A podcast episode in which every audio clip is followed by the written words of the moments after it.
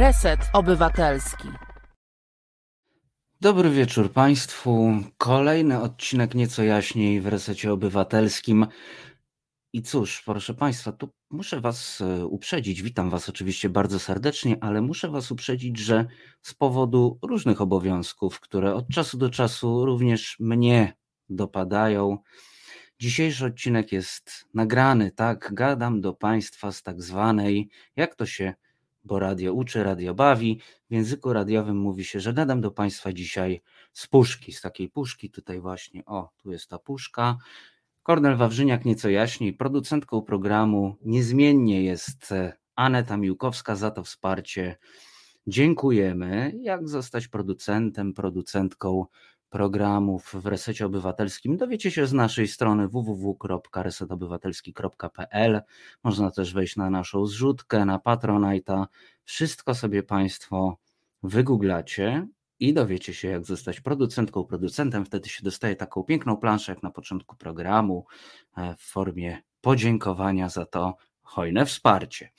E, dziś naszą gościnią w ten piątkowy wieczór będzie znana Państwu z programu Porówno w Resecie Obywatelskim redaktorka Karolina Rogaska. Porozmawiamy z nią o dobrostanie psychicznym naszego społeczeństwa. Tak to chyba trzeba nazwać. E, ostatnio ukazało się bowiem badanie CBOS-u, z którego wynika, że Polska źle wpływa na zdrowie psychiczne swoich mieszkańców. Wyobraźcie sobie Państwo, że 71% badanych, e, biorących udział w tym badaniu, mówi, że warunki życia w Polsce są szkodliwe dla zdrowia psychicznego. A około 17% mówi, żeby było ciekawiej, że jest ok. No i pojawiają się też takie komentarze w, w internecie, że to ci, co wyjechali, to dawno temu. To pewnie dlatego.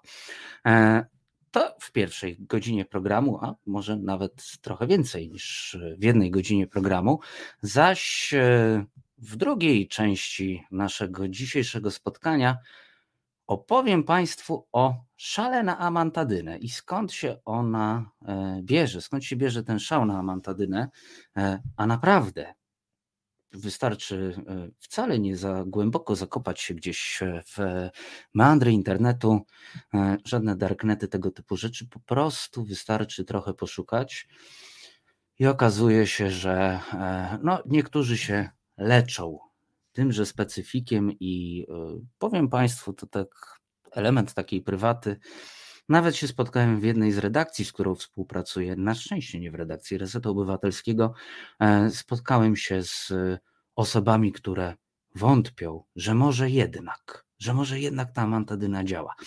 E, no i myślę, że w kontekście właśnie ostatnich doniesień, również wierzących w amantadynę, e, doniesień medialnych o pewnym wiceministrze sprawiedliwości, i domaganiu się przez niego, mm, jako również innych polityków prawicy, konkretnych wyników badań, przyspieszenia tych badań nad e, terapią, nie wiem, leczeniem COVID-19 amantadyną. E, no myślę, że dzisiaj skorzystamy z tego właśnie w drugiej części programu, żeby kilka faktów naprostować. Naprawdę, proszę Państwa, trzeba po prostu kilka rzeczy naprostować. Śledzę kilka grup covidowych e, i to naprawdę nie są szurofoliarskie mm, instytucje. I naprawdę, e, no, proszę Państwa, no, linia włosów by mi się cofnęła, gdyby miało się co cofać. Naprawdę. Wyłysiałbym jeszcze bardziej. E, odczytania tego wszystkiego. Także w drugiej godzinie Amantadyna i ciekawostka dla Państwa już teraz. Wiecie, że w kwietniu 2021 roku, czyli gdzieś pod koniec czwartej fali, to już była taka lekka, jeszcze była taka lekka górka. W kwietniu 2021 roku sprzedano prawie 100 tysięcy opakowań amantadyny. Tak się ludzie leczą. A to wszystko dzięki doktorowi Google, bo wystarczy wpisać hasło amantadyna w Google i wyskakują szybkie recepty. Jest to absolutnie przerażające. A teraz do naszego wirtualnego studia zaprosimy już, żeby nie przedłużać, e, redaktorkę Resetu Obywatelskiego Karolinę Rogaską e, i w wirtualnym studiu witamy redaktor. Redaktorka. Dzień dobry, dobry wieczór. Cześć. We, we wtorek mnie nie było w ostatniej audycji, ale dzisiaj jestem. Niespodzianka chociaż dziwnie mi, jak nie widzę komentarzy wyświetlających się od słuchaczy i słuchaczek, ale, e, ale mam nadzieję, że i tak będziecie tu mnie pisać się z spostrzeżeniami. Bo my, proszę Państwa, też e, podglądamy komentarze, one się zapisują podczas emisji, nawet takich nagranych odcinków. A powtórzę, że odcinek dzisiaj jest e, nagrany. E, Karolina ma swoją puszkę. Ja nie mam takiej, wiesz, nie mam takiej wprawy jak redaktor Celiński, że zawsze wiem, w którą stronę pokazać. Karolina ma swoją puszkę, ja mam swoją puszkę, tak? Jezu, rzeczywiście to trudne. To, to jest trudne, bo to jest na odwrót. To jest trochę jak w boksie, wiesz, w boksie są takie, w boksie jest na odwrót, jak się, jak się naturalnie jak się naturalnie ruszać. Jak chcesz w prawo, to robisz w lewo. To jest dosyć zwariowane. Tam jest praca nogami jest bardzo, e, bardzo, bardzo, bardzo istotna i bardzo na odwrót. E, no więc jeszcze raz cześć. E, no i tak, cześć. tak, rzeczywiście, proszę Państwa, taki, taki bonus Karoliny we wtorek nie było, więc mamy wtorkowy bonus w piątek. Mamy, że tak powiem, porówno w nieco jaśniej, jak jeszcze o. tak bawimy konwencją. E, więc mamy porówno, porówno w nieco jaśniej, e, nieco jaśniej w porówno. E, I przypomnę Państwu, że porówno we wtorki 21-23 na kanale Resetu Obywatelskiego. Zapraszam serdecznie. A my dzisiaj widzimy się z Państwem, widzę się też z Karoliną, z redaktor Rogaską bo trafiłem na takie badanie. Ono już kilka dni wisi w sieci, mm, ale bardzo mnie zaciekawiło, bo nagłówki wszystkich mediów są takie same. Mhm. Polska źle mi robi. 71% badanych Polaków ocenia warunki życia w Polsce jako szkodliwe dla zdrowia psychicznego. E, odmienną opinię ma tylko 17% Polaków. To mówiłem jeszcze zanim wprowadziłem Cię do studia.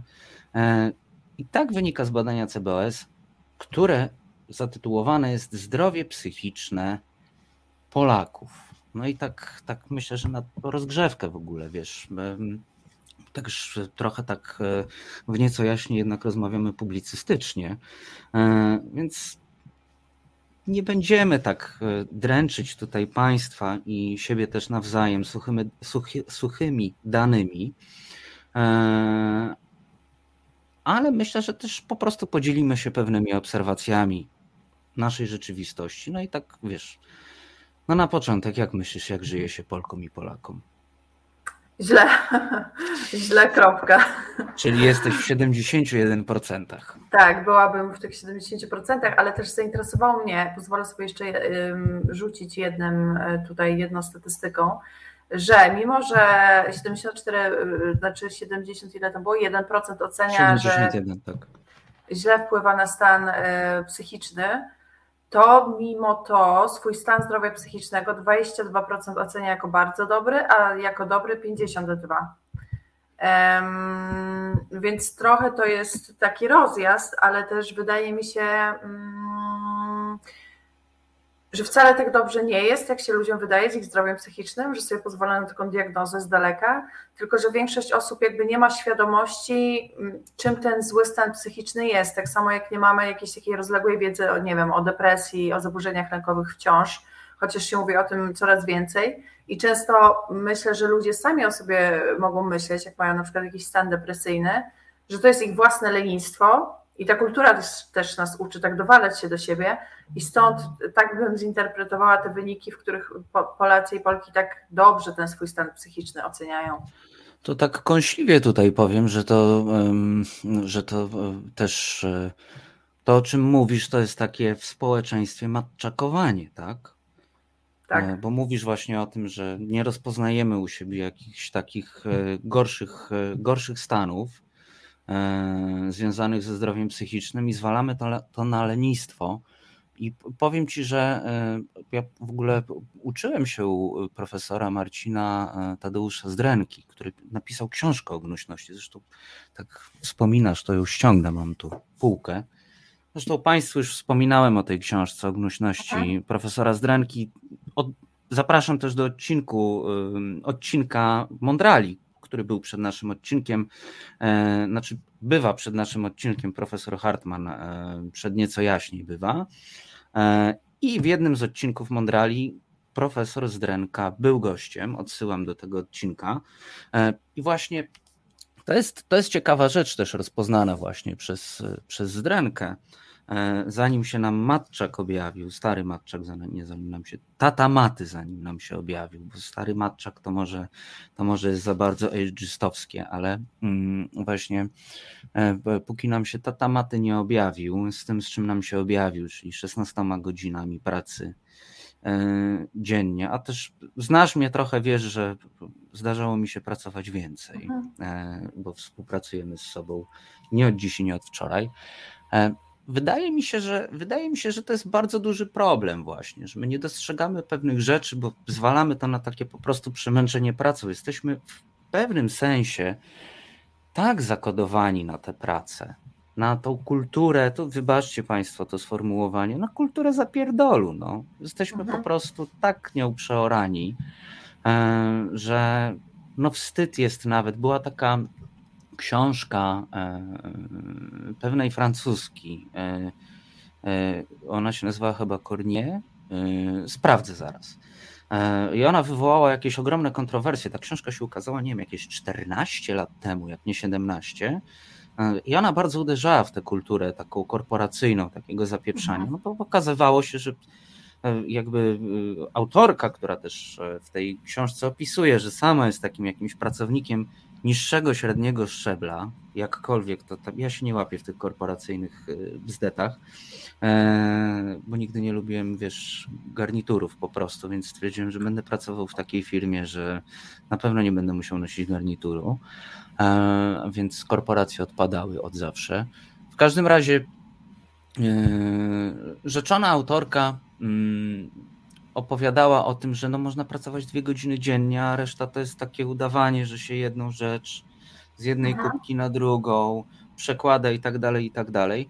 I to wie masa osób. Myślę, że część z Państwa, którzy pracujecie po prostu e, w różnych firmach, niekoniecznie w korporacji, dobrze wiecie, że częścią pracy, którą wykonujemy, niezależnie od tego, gdzie i co robimy, jest racjonalizowanie tego, że w ogóle pracujemy, że w ogóle jesteśmy potrzebni w jakikolwiek sposób. Co ty o tym myślisz? No ja jestem przekonana, że tak jest i w ogóle też um, myślę sobie, że poza tym jakby takie skupienie na pracy, nawet jeżeli jej by było więcej do, do, do wykonania, jest możliwe przez ileś tam godzin dziennie. Później to i tak już nam się zaczyna rozjeżdżać.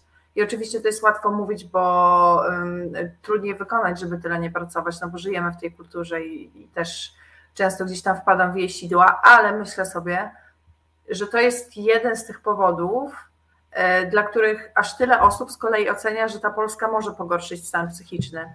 Mhm. Między innymi ta wdrukowana u nas bardzo mocno, nie we wszystkich kulturach tak jest, oczywiście w wielu, ale nie we wszystkich, żeby tak y, kultywować ten zapieprz, i u nas jest jeszcze też taki, mam wrażenie, kult pracodawcy. E, na, na, nawet ta sama nazwa, pracodawca, czyli ktoś nam coś z, z łaski trochę daje. Wiesz, I, to jest e, takie też przekształcenie chlebodawcy niegdysiejszego, tak, mam wrażenie. Tak, no, no, dokładnie. E, I, I, myślę, że te, te, ta kultura, polska kultura zapieprzu, może się dokładać do tego, że właśnie Polska jako kraj pogarsza nam to ten stan psychiczny nasz. E, wiesz, to jest też ciekawe, żeśmy się na tej pracy na starcie skupili, ale potrzymajmy się jeszcze tego e, przez moment, ponieważ e, ta francuska też mi się, zaraz Państwu powiem, jak ona się nazywała, francuska nie wzięła mi się e, bez powodu, ponieważ wiesz, jakiś czas temu ogłoszono wyniki tego wielkiego eksperymentu związanego z, ze skróceniem czasu pracy e, na Islandii, tak? No i przy okazji przeprowadzono inne badania, powoływano się na inne badania, tam ten eksperyment trwał chyba 3 lata łącznie. Ludzie zaczęli pracować e, jeden dzień mniej, bo już 4 dni, a nie 5 ale to jest oczywiście nic, bo oni nie pracują też 8 godzin, a pracują po 5. po 5-6 godzin, nie po 8, więc to już jest dla Polaków, myślę, kosmos, wiesz. E, ale e, pojawiły się też takie wyniki badania, kto pracuje najdłużej. Oczywiście jesteśmy jednym z tych krajów, w których się pracuje bardzo długo. Mhm. E, o kilkaset godzin więcej pracujemy niż Niemcy, zdaje się, że o 500. Ale słuchaj, to co jest uderzające, to jest to, że Polacy, słysząc o tym eksperymencie, zrobiono takie badanie, nie chcą pracować mniej. Bo to jest wszystko cały czas powiązane z tym, że jak będę pracować mniej, to będę mieć mniej. Bo wiesz, też funkcjonujemy właśnie w takiej rzeczywistości. To jest tak, jak mhm. mówisz, to jest też zaklęte językowo trochę właśnie, że tak filozoficznie odlecę, e, że ten chlebodawca, tak, że ten pracodawca e, i tak dalej, no i wiesz, jest pewien kult, i myślę, że to również się dzieje w naszym świadku e, dziennikarskim, Aha. jest pewien kult do pogodzin, wiesz, no, część redakcji nie odnajduje się cały czas w tym, że możesz pracować zdalnie. To, co Państwo widzicie e, w telewizorach, e, na ekranach swoich projektorów, bardzo często o, takie są kulturowe wyobrażenia dziennikarzy, dziennikarek to oni zawsze z tym takim wypasionym laptopikiem y, cieniusieńkim gdzieś tam w kawiarni. E, tak, tak, tak. Prawda? To nie jest prawda. Po pierwsze, ten komputer jest wielki i stoi w redakcji. Po drugie, trzeba do tej redakcji jeździć. Tak, to nie jest zazwyczaj uzasadnione, bo pandemia pokazała nam właśnie, że no, wcale nie trzeba siedzieć w redakcji, żeby pisać, żeby robić research i tak dalej. Ma to oczywiście swoje minusy, bo na przykład korzysta się ze swojego sprzętu. Nikt wam, proszę Państwa, komputera do domu z redakcji nie da, bo on tam w przestrzeni biurowej musi stać, bo ktoś za tą przestrzeń biurową płaci. E, ale to jest inny temat poruszany przez Adrianę Rozwadowską już nieraz e, w ostatnich dwóch latach. E, no ale tak, ale tak, mamy kult, mamy kult takiego zapieprzania, ale też boimy się po prostu, mam wrażenie, boimy się o, o przyszłość, o to, że jak nie będziemy dostatecznie dużo pracować, to po prostu będziemy mieli za mało i to też nie jest fajne, to nie jest dobre. To jest z jednej strony takie kapitalistyczne e, podejście, znaczy tak, ta niepewność o przyszłość, to myślę, że to jest kolejna taka rzecz, która e, tutaj w I ona się w tym badaniu CBOS-u znajduje też. Tak? No. Tak.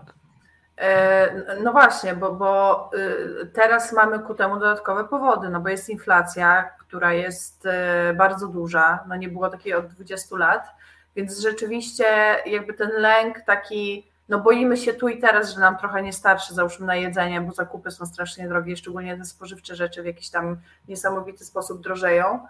E, no ale to z kolei rodzi pytanie, dobra, to jak ja teraz zacznę wydawać więcej i to pochłonie moje oszczędności, bo, bo, bo ceny są tak duże, to co będzie potem? No a lęk, jeżeli nie umiemy, jakby nie, nie, nie mamy narzędzi do radzenia sobie z jakimiś takimi trudniejszymi emocjami, a często nie mamy, bo nikt nas tego nie uczy, może zdecydowanie powodować pogorszenie stanu e, psychicznego. Wiesz, e, patrzę w to badanie mm, i tutaj jest kilka liczb, które teraz przytoczę. E, otóż obecnie według mniej więcej co piątego respondenta zagrożenie zdrowia psychicznego łączy się ze złą jakością stosunków międzyludzkich 22% i to jest wzrost o 5 punktów. Nad tym się potem zatrzymamy, bo myślę, że ta zła jakość stosunków mhm. międzyludzkich, ale a propos tego, co mówisz, na drugim miejscu jest niepewność co do jutra, to jest 19% i tu o dziwo, to też jest bardzo ciekawe, mamy spadek o 5 punktów procentowych E, ale to badanie jest przeprowadzane co 4 lata. Ostatnie tak. takie badanie było przeprowadzane 4 lata temu i mamy spadek o 5 punktów, ale to jest drugi.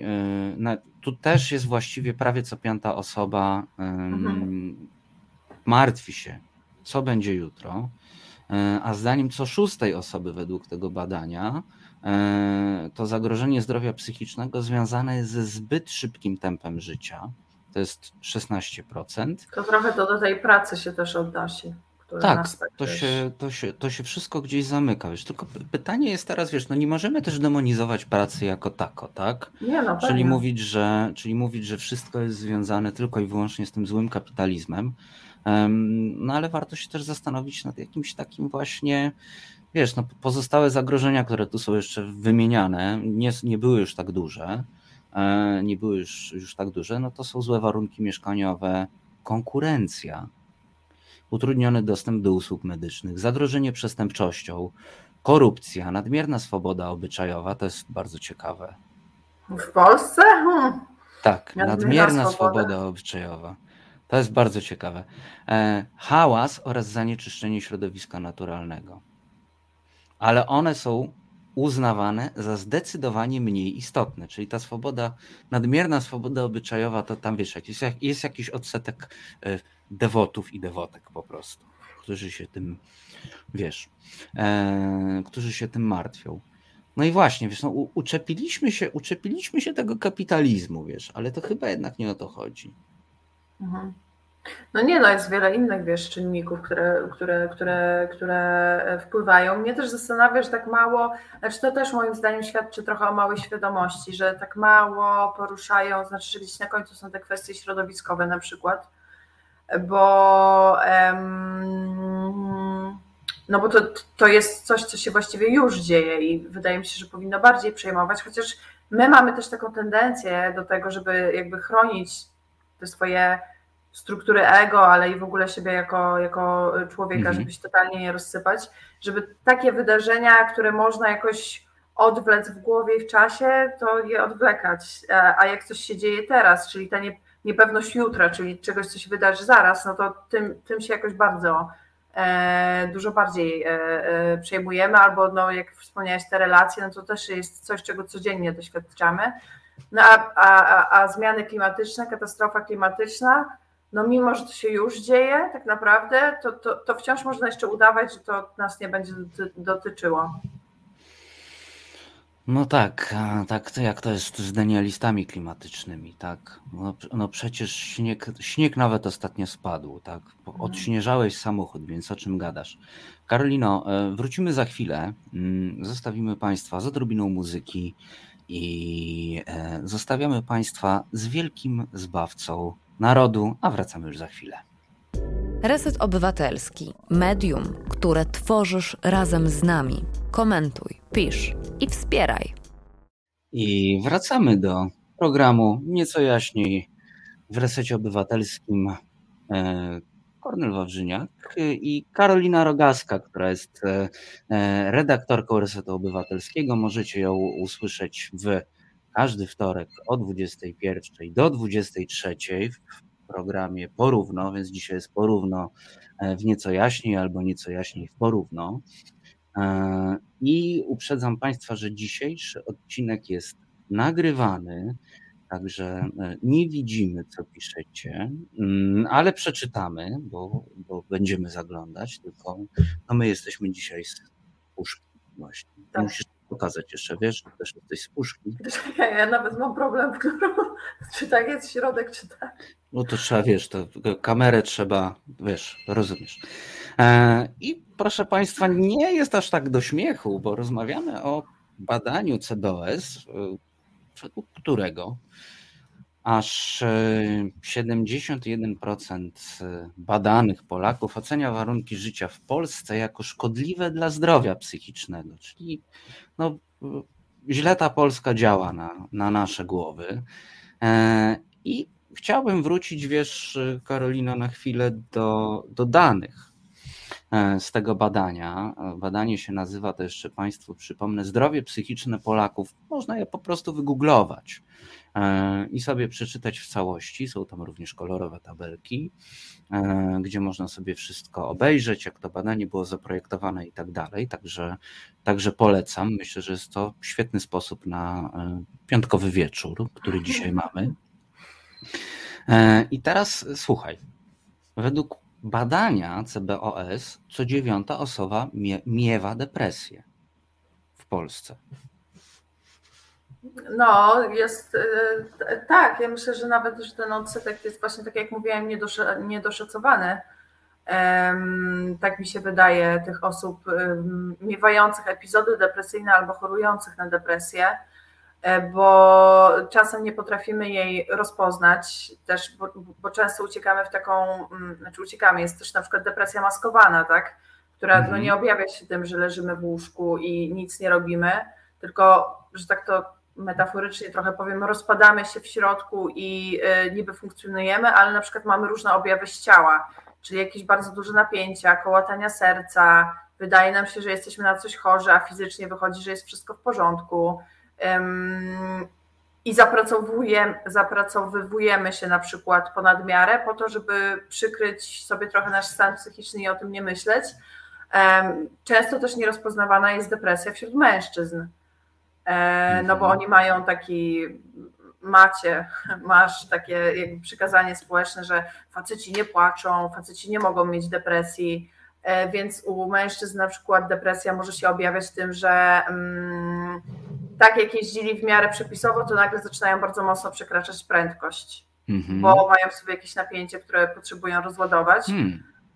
I nie płaczą, nie pokazują smutku, bo jest to społecznie, nie ma na to społecznego przyzwolenia, więc no to też jest, myślę, że może naprawdę być duże nie- niedoszacowanie tego, tych zaburzeń depresyjnych w, w Polsce. Wiesz, to, to o czym wspominasz, wiesz, ta toksyczna męskość naprawdę fatalnie wpływa na społeczeństwo, co zresztą możecie Państwo e, usłyszeć i o czym się dowiedzieć, między innymi z programu To jest wojna. Redaktor Marty Woźniak, który jest w czwartki między 19 a 21. E, I coś tam e, o tej toksycznej męskości e, zawsze jest. Zawsze jest i zawsze widać, jak ona, jak ona na ten funkcjonujący świat, jak na nasze funkcjonowanie, nas wszystkich wpływa.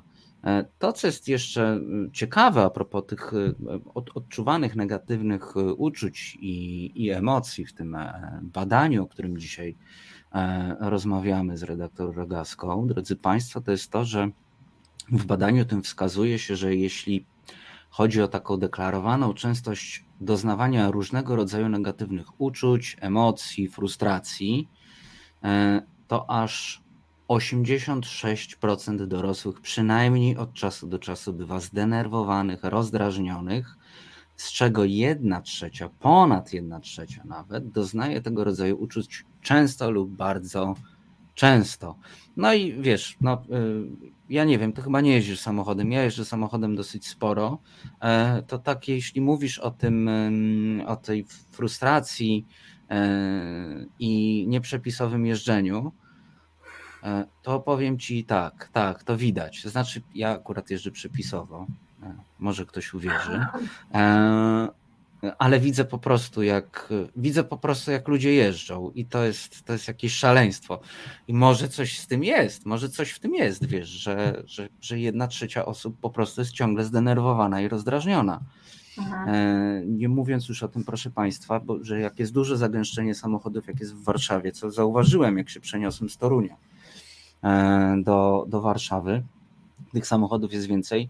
E, Użycie klaksonu e, z jakiegokolwiek powodu, e, włącznie z tym, że nie wiem, za wolno się wjeżdża w miejsce parkingowe, e, bo nie chce się ochlapać, nie wiem, przechodniów, a jest mokro. e, Wszędzie jest używany klakson. Także coś, coś jest, wiesz, w ogóle to jest, to jest temat, który mnie fascynuje, odbiegając na chwilę. E, Frustracja ludzi za kierownicą w Polsce. e, Ja wiem, były jakieś badania, e, ale mam wrażenie, że jest ich za mało. To można by się było po prostu. Słuchaj, wsiądźmy Karolina w samochód po prostu, jeździjmy, nagrywajmy, nie wiem, zróbmy z tego jakieś badanie, jeszcze jakiegoś socjologa wsadzimy na, na tylne siedzenie.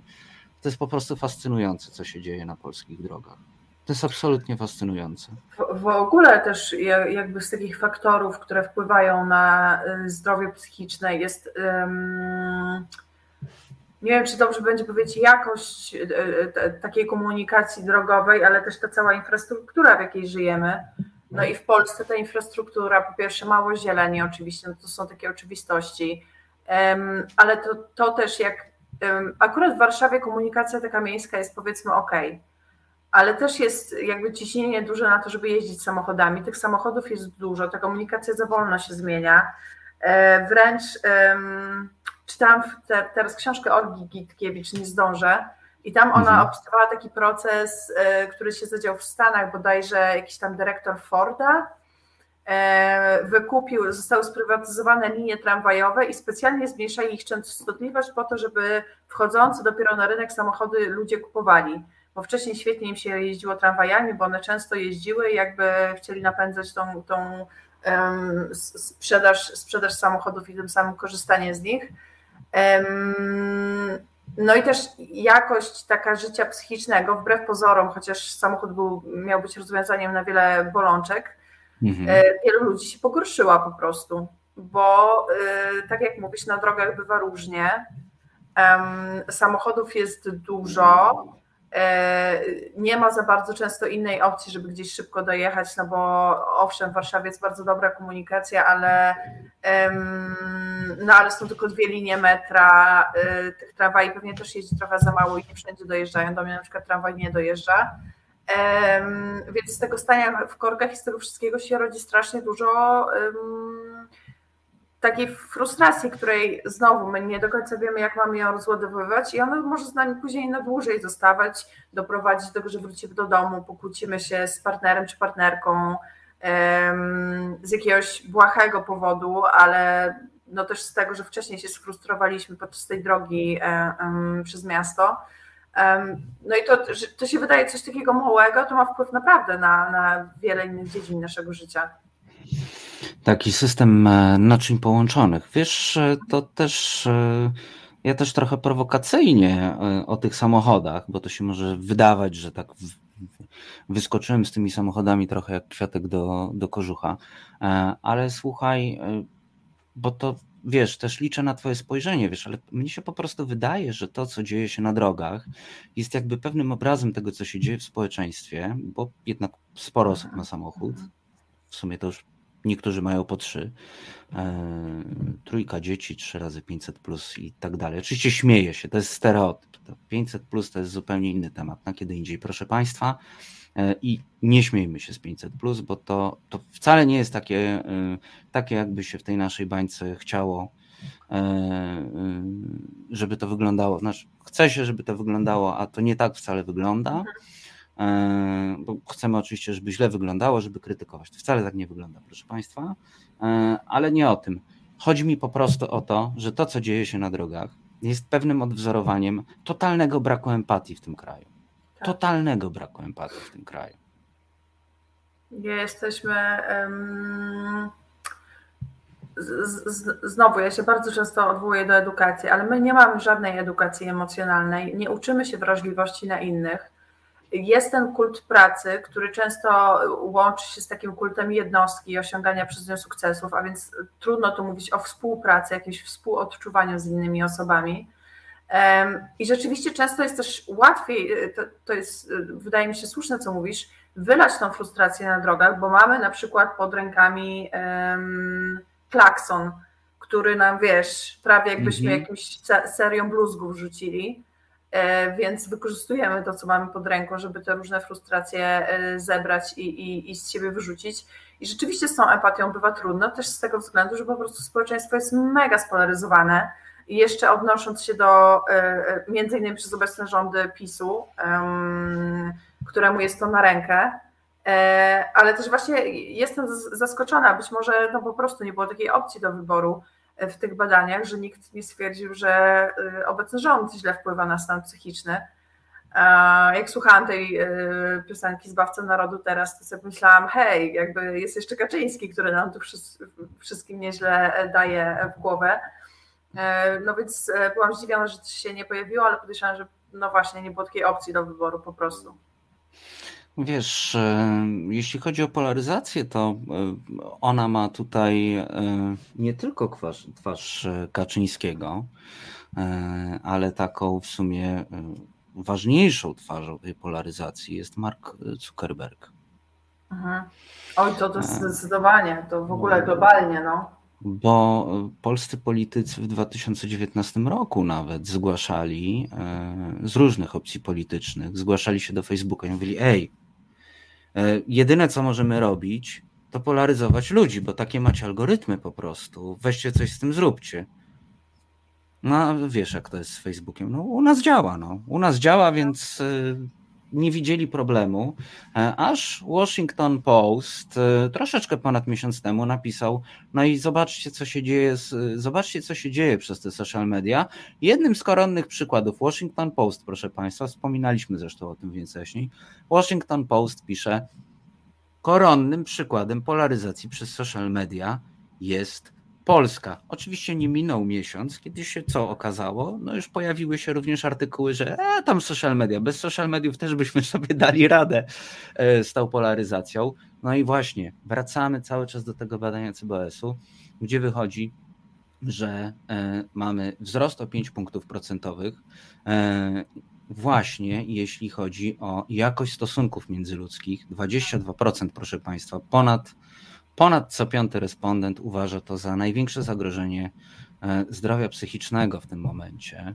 E, choć bieda też jest oczywiście na wysokim miejscu, ale, ale to też daje do myślenia, proszę Państwa, że to jest jednak jakość stosunków międzyludzkich.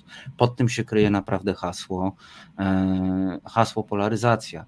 I tu przypomina mi się, słuchaj Karolina, tu mi się przypomina inne badanie, które się niedawno ukazało. Właściwie jest to raport, a chodzi o raport zlecony przez kampanię przeciwko e, homofobii i przez Stowarzyszenie Lambda. Na pewno wiesz o co chodzi, Państwu mhm. powiem. E, otóż z nowego raportu zleconego przez KPH i Stowarzyszenie Lambda wynika, że nakręcana przez rząd i prawicowe media nagonka na osoby nieheteronormatywne działa. To po prostu działa. W ciągu raptem kilku lat nastąpił taki bardzo wyraźny, bardzo widoczny odwrót od korzystnych wcześniej trendów, e, wywołany trwającą właśnie tą agresywną propagandą e, homofobiczną, transfobiczną. E, I, I myślę, że to jest myślę, że to jest wątek, który powinniśmy teraz pociągnąć szczególnie w takim medium jak Reset Obywatelski, szczególnie w takiej konfiguracji, jaką dzisiaj mamy na mhm. antenie, że tak powiem. No, jakby było to dość spodziewane. Ja też myślę, że w dużej mierze wynika to z tego, że mm, osoby, które wcześniej były homofobiczne czy transfobiczne, e, czują, że, że mają po prostu większe przyzwolenie na wygłaszanie różnych swoich teorii, no bo. Jak widzą pana od y, y, projektu Stop Gender, który przychodzi i porównuje y, osoby LGBT do, nie wiem, nazistów i wygaduje strasznie obrzydliwe rzeczy, no to czemu one sobie mają na to nie pozwolić, skoro coś takiego się dzieje w Sejmie? E, I, i, i myślę, że no Polska, jeżeli chodzi o takie wpływanie na stan zdrowia psychicznego, to dla osób LGBT jest szczególnie szkodliwa. Mhm. E, szczególnie szkodliwa i też nawet jak ktoś żyje w takim dużym mieście, jak mm, Warszawa, która, w której jest trochę nieco lepiej, jeżeli chodzi o jakąś akceptację, mm, i obraca się, może podam to na przykładzie, mam kolegę, który wyjechał do, do Barcelony i on właśnie opowiadał, że no, żył w takim środowisku um, trochę celebryckim, trochę dziennikarskim tutaj w Warszawie, niby się czuł bezpiecznie, E, w miarę, no ale jakby w związku z tym, że Duda wygrał kolejne wybory, to on stwierdzi z chłopakiem, ok, jakby wyjeżdżamy, dosyć tego. E, I mówił, że na początku przez kilka miesięcy w tej Barcelonie miał tak, że jak szła ze sobą para e, osób homoseksualnych za rękę, czy tam dawała sobie buziaka, to mhm. mu się od razu taki alert w głowie włączał i się rozglądał, czy ktoś na przykład nie podejdzie i im czegoś nie zrobi. Bo był tak nauczony z Polski, nawet sobie takiego jakby musiał pojechać do innego kraju, żeby sobie uświadomić, wiesz, ten stres, który w sobie miał, nie? I ten takie na, na, napięcie, że coś się może wydarzyć, więc no myślę, że to napięcie może rosnąć. Wiesz, to nie tylko chodzi o, o takie odczucia osób e, LGBT, tak? E, ja pamiętam, jak e, dwie dziewczyny szły, po prostu, para, i zachowywały się jak para, e, w centrum Warszawy zresztą, i mnie się też włączał alert w głowie, wiesz, że stanie im się krzywda po prostu. E, co mnie zresztą bardzo uderzyło. Zresztą już przytaczałem kiedyś Państwu e, też taką opowieść, jak miałem kolegę na studiach, który po wielu, wielu, wielu miesiącach, to tak naprawdę kolega po prostu od, od pierwszych dni na tym, na tym pierwszym roku studiów, bliski, taki zaprzyjaźniony, zresztą ode mnie e, sporo lat starszy, i nagle mówi, no słuchaj, tak jakby przyznał się z jakimś takim wstydem w ogóle do swojej orientacji po prostu, że jest gejem. Było to dla mnie bardzo, bardzo smutne po prostu, wiesz, było mi, było mi na początku przykro, że jakby nie wzbudzałem jakiegoś takiego zaufania w nim od początku, no ale z drugiej strony też no, wiadomo jak jest. E, I pomyślałem sobie tak, że nie może mi być przykro, w sensie nie mogę tego brać właśnie, muszę to swoje ego jakby schować, wiesz? Bo pomyślałem sobie o tym, że e, on funkcjonuje jako gej w kraju, w takim w jakim funkcjonuje. E, I jedyne co mogę, to po prostu może mi być przykro, tak? Może mi być przykro, że nawet takiemu bliskiemu koledze, który jest raczej otwarty w swoich poglądach mm, na wiele spraw, też miał problem zaufać, tak? Bał się tej reakcji. Mimo, że powinno to być takie, wiesz, no tak samo jak mi mhm. powiesz, że lubisz albo nie lubisz pomarańczy. No, to jest jakby, rzecz jest absolutnie oczywista. Ktoś lubi pomarańcze, ktoś marchewki, e, a ktoś w ogóle nie je pomarańczowych rzeczy i, i tyle. No. E, I, I to było dla mnie uderzające, wiesz. To, to było dla mnie naprawdę jak, jak zderzenie ze ścianą, wiesz. E, kiedy okazuje się, że taka no, bliska ci osoba de facto też boi się. I to też jest okropne słowo, przyznać, no bo, no bo do czego się tak naprawdę przyznawać, nie? E, ale wracając do badania jeszcze, Karolino, bo to, bo to też jest ciekawe. W badaniu, e, o którym mówimy, przeprowadzonym przez naukowców z Centrum Badań nad Uprzedzeniami e, UW, wzięło udział blisko 23 tysiące osób LGBT.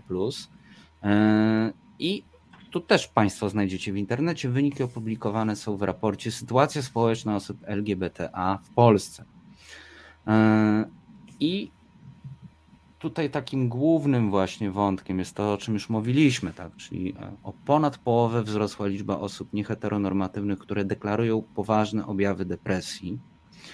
E, obecnie problem dotyczy aż 44% respondentów, a to naprawdę była już duża próba, 23 tysiące osób, to jest naprawdę duża, no. duża próba, proszę Państwa, to nie jest akceptowalne w nauce ponad 1000 osób. E, to jest właściwie 20, 23 próby, proszę Państwa. Tak, tak biorąc pod uwagę, że jakby po linii najmniejszego oporu zawsze te badania są byle się liczyły, to tu próba jest duża. Więc mamy e, bardzo dużo osób, które deklarują właśnie objawy depresji. E, w 2017 roku ten wskaźnik wynosił jeszcze 28%, nie 44%. No i ponad 55% uczestników badania przyznało, że zdarza im się mieć myśli samobójcze. Mhm. Wśród nastolatków zazwyczaj jeszcze gorzej te, e, te, te, te, mm, te statystyki wyglądają. No jest to przerażające, jakby ja jako osoba sojusznicza jest mi czasem trudno jakby wytrzymać w tym kraju też w związku z tą nagonką na osoby LGBT czy, czy na jakimiś tam różnymi działaniami rządu. I, i pewnie nawet nie jestem sobie w stanie wyobrazić, jakim jest trudno. Um, I myślę sobie, że w ogóle też jakby nie, nie, do, nie, tylko przez Polskę, ale między innymi też przez to, jak tu się dzieje i przez to, że jest ta pandemia i to też się dokłada. No ja jestem teraz na przykład na antydepresantach i podejrzewam, że bez nich byłoby mi po prostu ciężko funkcjonować. Już było, były naprawdę takie momenty, że było źle. Um, więc myślę sobie, no, że właśnie nie jestem jedyna i, i, i że jest to strasznie smutne po prostu. I pytanie trochę, jak tą, co z tą Polską zrobić, żeby, żeby mm, tak nie było. No, mamy czekać, aż rząd się zmieni i nie wiadomo, czy się zmieni w ogóle. Wiesz, no, przyszło mi teraz do głowy coś takiego, że Polsce trzeba by było podać antydepresant, wiesz. Wyobrażam to sobie jako takiego mema z y, fanpage'a tygodnika Nie, wiesz, że taka ta wielka pigułka antydepresantu ląduje na tej naszej mapie i pojawia się kolejny screen, no i po problemie, tak? E, ale no, no niestety, nie to, jest, to tak. niestety to tak nie zadziała, chociaż fajnie by było, żeby tak zadziałało. Ja też niestety e, nie mam odpowiedzi, aczkolwiek wydaje mi się, że ty miałaś tę odpowiedź e, we wcześniejszej części naszej rozmowy, a chodzi mianowicie przede wszystkim o edukację. Tylko tu znowu wpadamy w tę kwadraturę koła, znowu wpadamy w ten problem, e, no bo to Franz Georg Gadamer zawsze tak mówi, proszę Państwa, e, niemiecki filozof, mówił, bo już nie żyje. Gadamer zawsze mówił, że ten, kto ma edukację, ten, ten tak naprawdę rządzi, E, a przy okazji w Polsce jest jeszcze tak, że ci, którzy rządzą, mają edukację, więc mamy ministranta Czarnka za sterami. E, I niestety recepta jest, ale ona się niestety, wybacz, wybacz Karolino, ta recepta, którą gdzieś tutaj rozpoznałem podczas naszej rozmowy, zaczyna się zamieniać niestety w tego mema z tygodnika Nie, czyli tej e, mapy Polski z lądującą pigułką, bo jest to na razie, no tak jak zresztą też powiedziałaś, tak, kiedy ten rząd się zmieni, to się za to zabierzemy. No, to jest właśnie trudny, e, to jest właśnie trudna rzecz, bo kto miałby, kto miałby to realizować?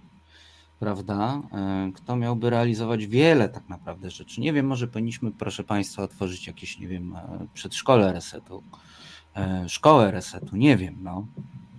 Bo to już od Ale... naszego wieku trzeba by było.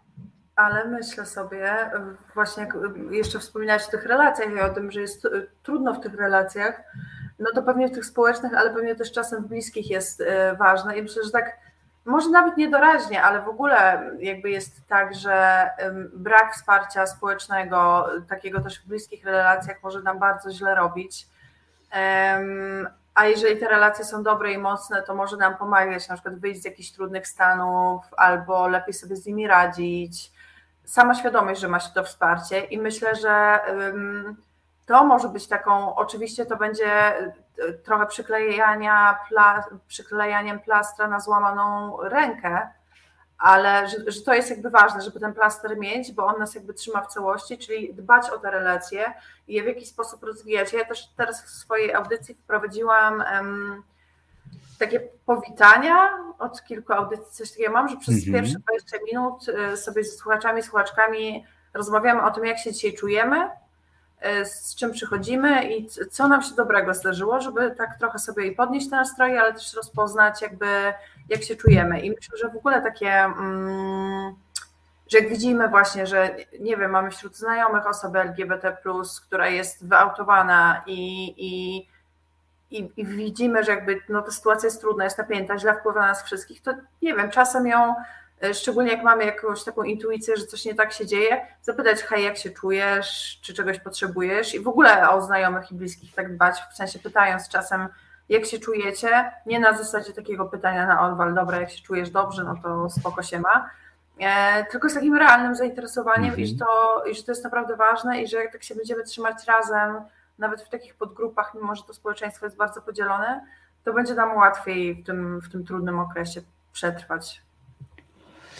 Tak, wiesz, w środę redaktorka Woźniak e, była u Radka e, Grucy w Katarzis i rozmawiali, e, rozmawiali o, o antyszczepionkowcach, a mianowicie Marta ostatnio napisała taki mhm. tekst, proszę Państwa, kto nie oglądał e, Uradka, to tak tylko skrócę, Marta napisała ostatnio tekst dla Gazety Wyborczej o osobach, które mają w domu antyszczepionkowców, foliarzy, fanów teorii spiskowych Mm, jest to, e, jest to absolutnie e, też poruszające, kiedy się czyta historię, historię tych osób. Jest tam historia dwóch sióstr w ogóle, e, gdzie jedna z przerażeniem obserwuje właśnie drugą, a ta druga, która je tylko owoce i nie uznaje szczepionek, jest w ogóle w ciąży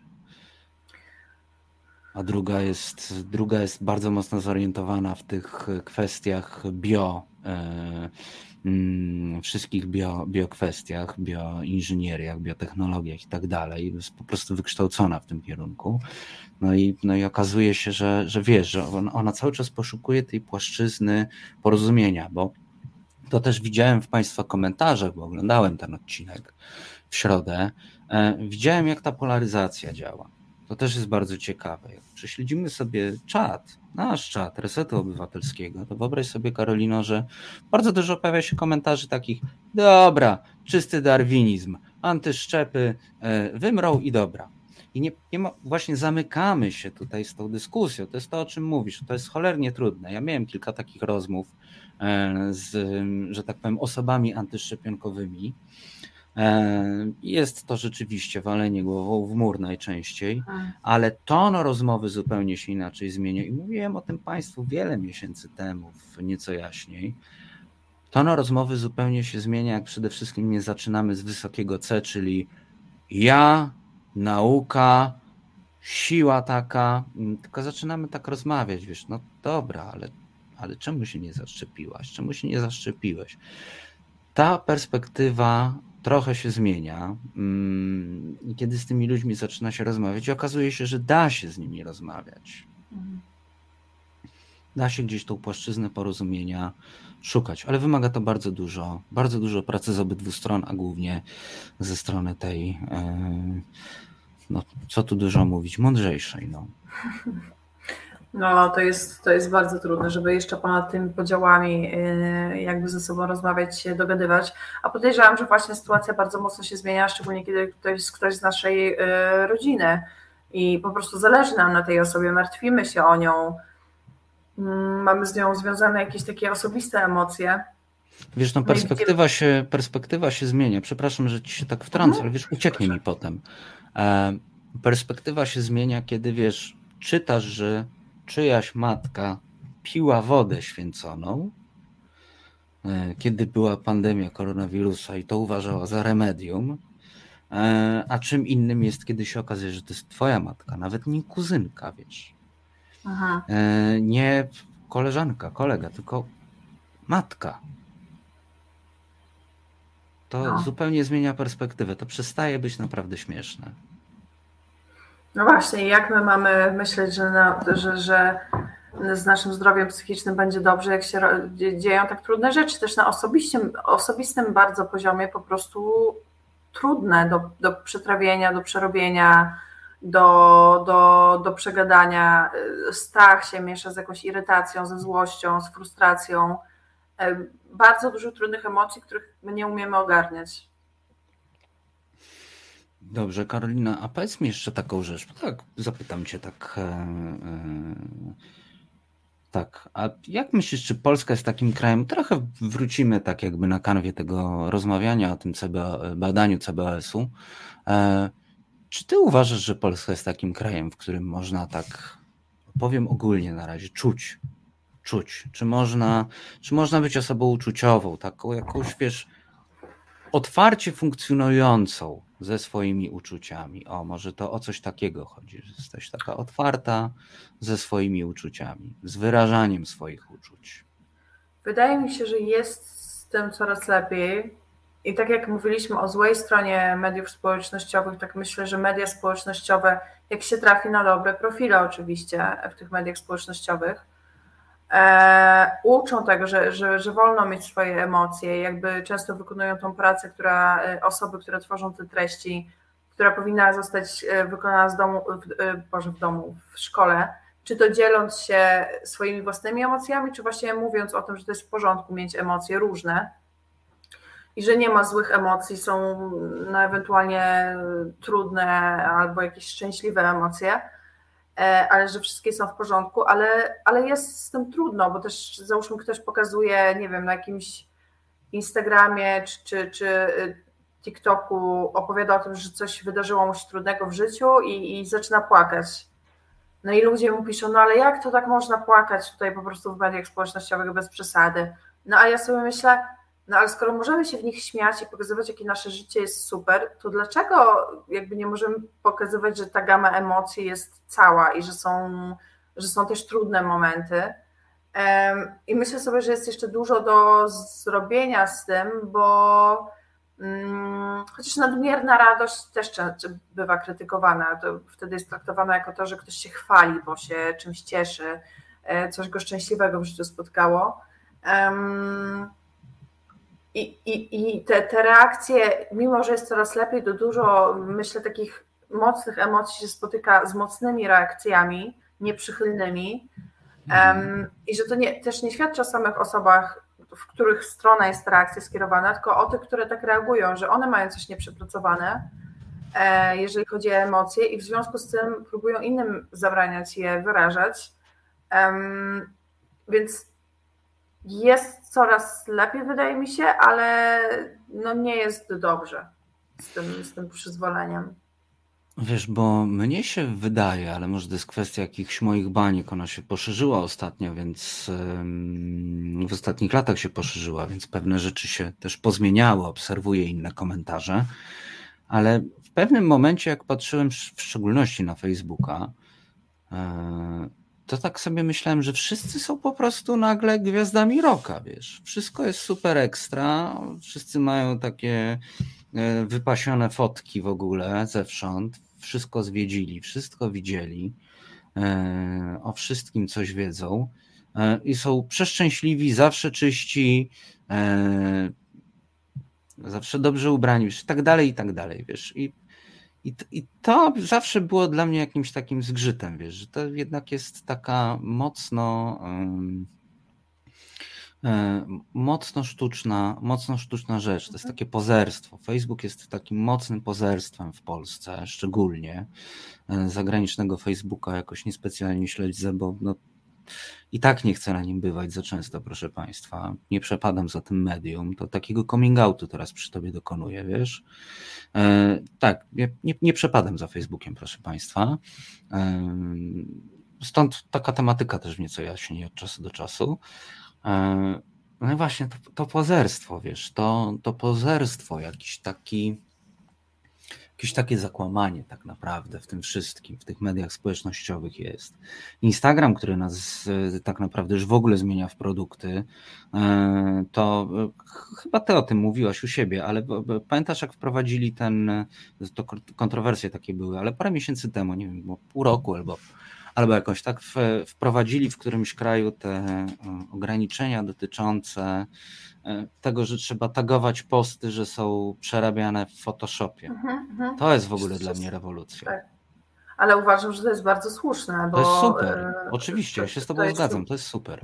Mega super, bo tak jak, tak jak e, właśnie mówisz, ja mam mm, tak na przykład z Instagramem, że sobie do, widziałam, że wiele treści mnie właśnie takich wyidealizowane życie i sobie, przeglądasz to i automatycznie zaczynasz myśleć, Boże, to co ze mną jest nie tak, że ja tak nie mam, że, że tak mi wszystko nie idzie gładko.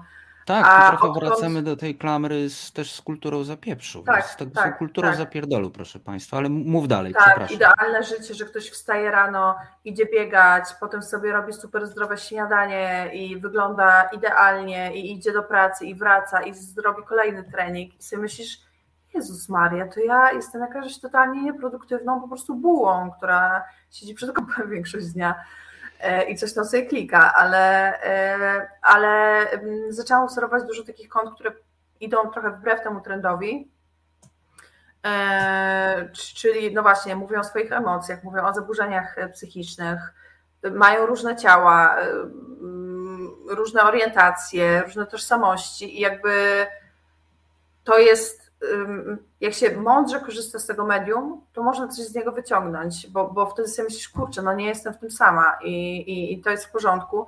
Ja dość mam, a niestety to wciąż przeważa też w mediach społecznościowych i trzeba mieć tą wiedzę trochę, żeby też o sobie, żeby wiedzieć, co się chce oglądać.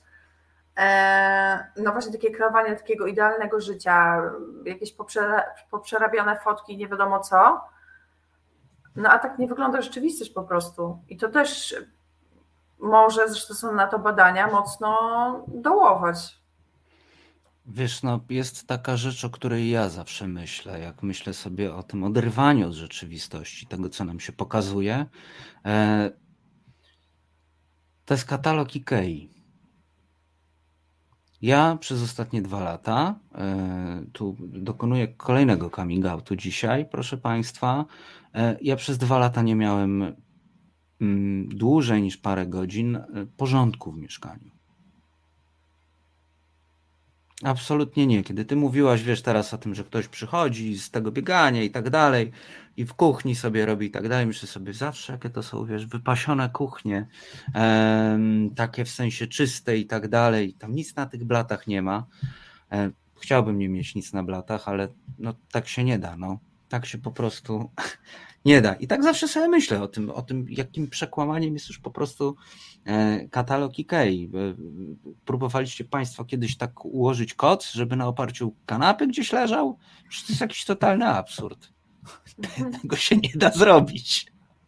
Po prostu. Ja po, po prostu, tak, te, ale też ludzie właśnie, katalog IKEA, ale też często y, jak ktoś kreuje takie idealne życie, to ma tak czysto w domu, po prostu nie wiadomo co, no E, ja bym musiała siedzieć non stop na odkurzaczu na przykład, żeby to było czysto, bo klusek zostawia sierść, a poza tym jak idzie do kuwety, to wykupuje, e, zachowuje się jakby wykopywał jakieś skarby i po prostu ten żwirek się niesie po całym mieszkaniu, więc serio to bym musiała non stop siedzieć. No nie da się jakby żyć i funkcjonować e, w domu, szczególnie jak się dużo w nim siedzi, żeby, żeby to wszystko zawsze było takie pod linijkę. No chwilę po sprzątaniu jest czysto, no a potem, co zawsze z wielkim żalem stwierdzam, no się brudzi, no i już nie widać tych efektów sprzątania.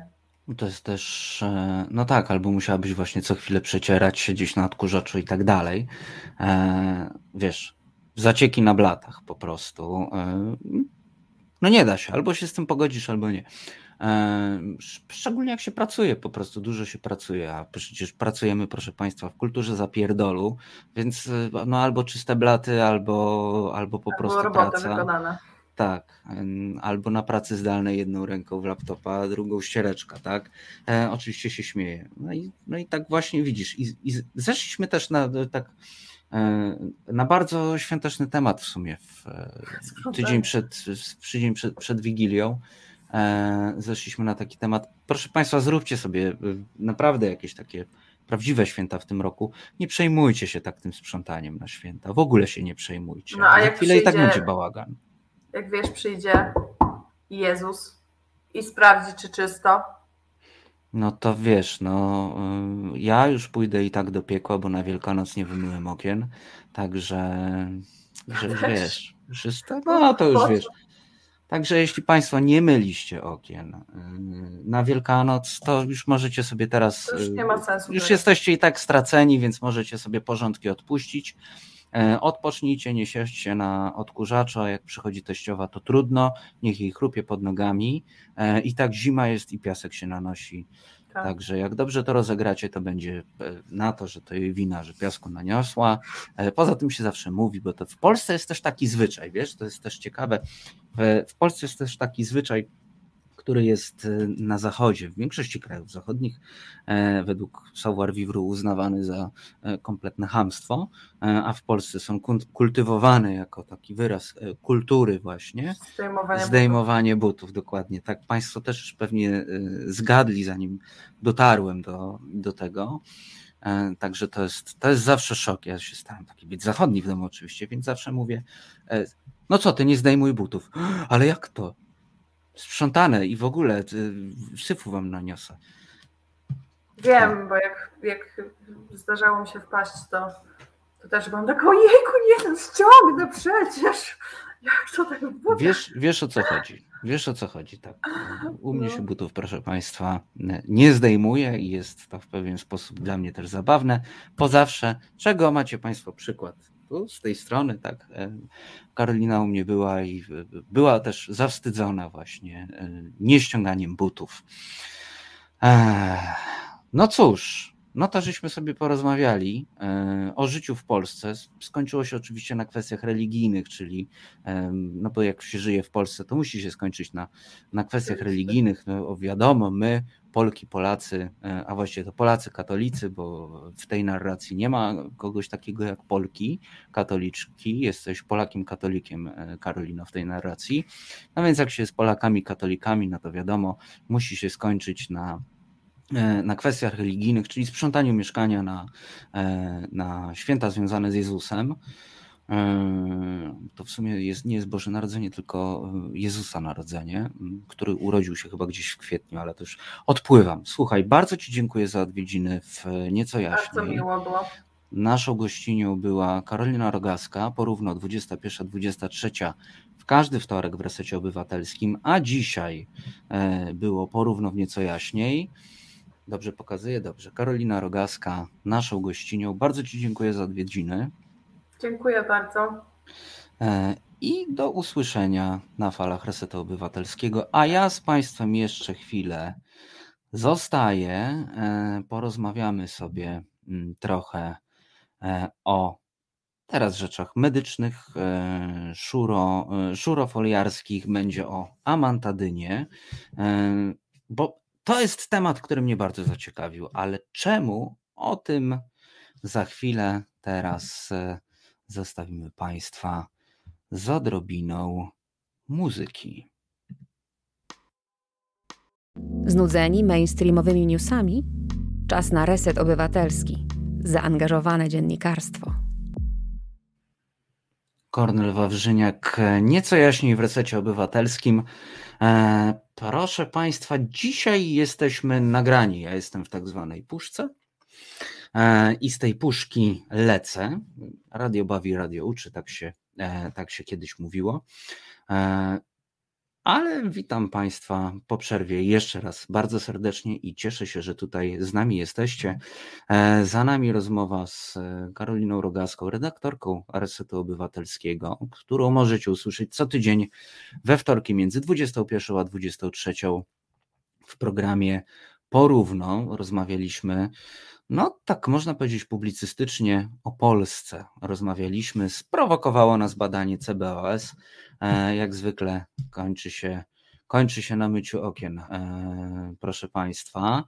Kto nie był z nami w pierwszej godzinie, ten z ciekawości teraz będzie musiał obejrzeć. E, I proszę Państwa, tak jak zapowiadałem, w nieco jaśniej teraz trochę o ostatnim bo to już nie pierwszy raz takim boomie na e, amantadynę, jaki się wydarza. E, proszę Państwa, substancja, e, substancja podobno w niektórych kręgach, tak się uważa, lecząca COVID, blokowana oczywiście przez wielką Big Pharmę, nawet są jakieś badania w Polsce, nie za dużo o nich wiadomo e, i tak dalej, i tak dalej. Wiecie Państwo, to na początku tygodnia coś takiego się wydarzyło. E, właśnie pojawił się pewien list, ale od początku. Na prawicy wietrzą spisek koncernów farmaceutycznych i pytają, co z wynikami krajowych badań nad amantadyną. E, antyszczepionkowcy, ale tacy, to jest moje ostatnie odkrycie, proszę Państwa, antyszczepionkowcy, ale tacy wierzący w wirusa żądają prawdziwej, skutecznej terapii na COVID-19, no bo przecież szczepionki to nie lek. E, nauka odpowiada zaś, proszę Państwa, i to już tak od razu uprzedzę, żebyście, żebyście wiedzieli. E, nauka odpowiada, że jak nie było, tak nie ma dowodów na skuteczność amantadyny w leczeniu COVID-19. I tu moglibyśmy właściwie, no mógłbym wstać od laptopa, pożegnać się z Państwem w tym momencie, e, zrobić tak zwane, to jest bardzo popularne w pokoleniu milenialsów, e, drop the mic, tak, pyk, temat jest zamieciony. Ale tu się tu się dzieje bardzo ciekawa historia. A propos tej amantadyny, e, bo zacząłem się zastanawiać a propos ostatnich wydarzeń. Chodzi tutaj o, e, chodzi tutaj o e, list do ministra Adama Niedzielskiego, ministra zdrowia, o list, który wysłał wiceminister sprawiedliwości, pan Marcin Warchoł, wysłał taki list z zapytaniem, a nawet kilkoma sugestiami, co z krajowymi, e, co z krajowymi badaniami na temat leczenia e, koronawirusa COVID-19, e, co z, z leczeniem go, z badaniami nad leczeniem go amantadyną. No i pan wiceminister Warchoł prywatnie fan bardzo popularny w środowisku przeciwników szczepień, szczególnie e, terapii Włodzimierza Bodnara, e, dopytuje się, co z tą terapią amantadyną, co z badaniami. Miały być rok temu badania, rzeczywiście minął rok. takie badania zapowiedziano. No i wchodzimy na stronę ABM, czyli Agencji Badań Medycznych, i okazuje się, że minister zdrowia, pan Adam Niedzielski, w zeszłym roku, w grudniu, w roku 2020, rzeczywiście zlecił w aż siedmiu ogólnokrajowych ośrodkach e, medycznych, takich tak, no, najczęściej po prostu szpitalach, e, zarządził, że trzeba dofinansować takie badania, sprawdzić tą amantadynę e, i, i, i lećcie tam z tematem. No i Warchoł przychodzi, opowiem to Państwu w takiej wersji bardziej rozrywkowej i zabawnej, niekoniecznie chronologicznej. Warchoł przychodzi i mówi po roku: Hej, co z tymi badaniami, panie Niedzielski? Bo my tu mamy dowody, my mamy kolejne dowody, ja tutaj śledzę różne, e, różne pisma naukowe, no i są dowody. No i proszę państwa, tutaj zaczyna się właśnie historia amantadyny jako historia tak na dobrą sprawę dezinformacji. Dezinformacji, która jest przerażająca o tyle, że e, no, jest zlepkiem pewnych faktów. A jak wiemy, wystarczy taka żyzna gleba w postaci social mediów, żeby wielokrotnie powtórzone półprawdy, bo tak to zjawisko trzeba nazwać, zamieniły się, zamieniły się w fake newsa, czyli w newsa, w którego niektórzy wierzą. No i proszę Państwa, jest tak. Rzeczywiście zarządzono, zarządzono badania nad amantadyną. Była nawet interpelacja do e, premiera, jednego z posłów, e, jeśli chodzi o amantadynę. Mm, kolejny człowiek, który naciskał na badania amantadyny z polityków, był właśnie rzeczony wiceminister sprawiedliwości Marcin Warchoł. E, I tak jak mówiłem, prywatnie fan terapii amantadyną Włodzimierza Bodnara. Włodzimierz Bodnar jest lekarzem, e, pulmonologiem z Przemyśla, e, który przyjmuje w jednej z klinik.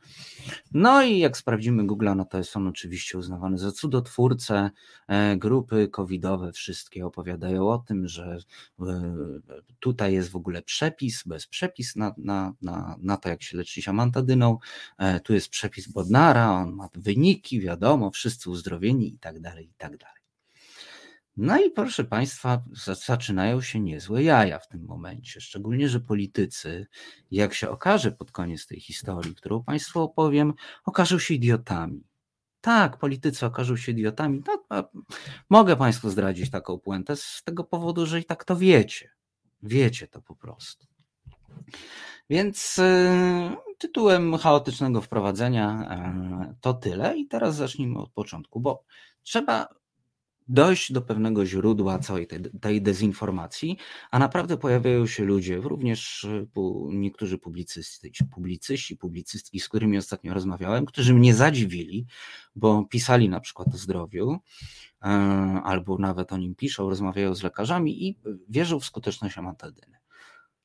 A ona nie jest skuteczna, e, a przynajmniej nie ma na to dowodów, a nawet na pewno w tym momencie po prostu nie ma na to dowodów. Więc proszę Państwa, Skąd wzięło się przekonanie, że amantadyna, której obecnie używa się przeważnie w niwelowaniu objawów choroby Parkinsona, pomaga w leczeniu na COVID-19?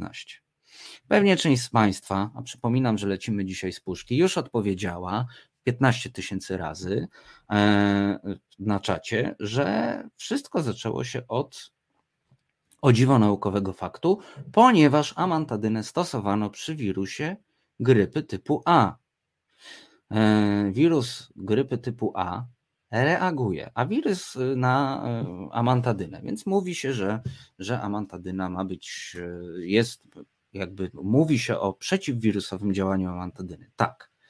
No ale dobrze, zweryfikowałem ten fakt z jednym z, ze znajomych lekarzy i on mówi tak, no dobra, słuchaj, to jest prawda, rzeczywiście jest tak, że mamy wirusa grypy typu A, to proszę Państwa, na marginesie jest ten e, rodzaj grypy, z którym się zmagamy co roku w sezonie grypowym. Na niego szykuje się szczepionki, tylko on mutuje.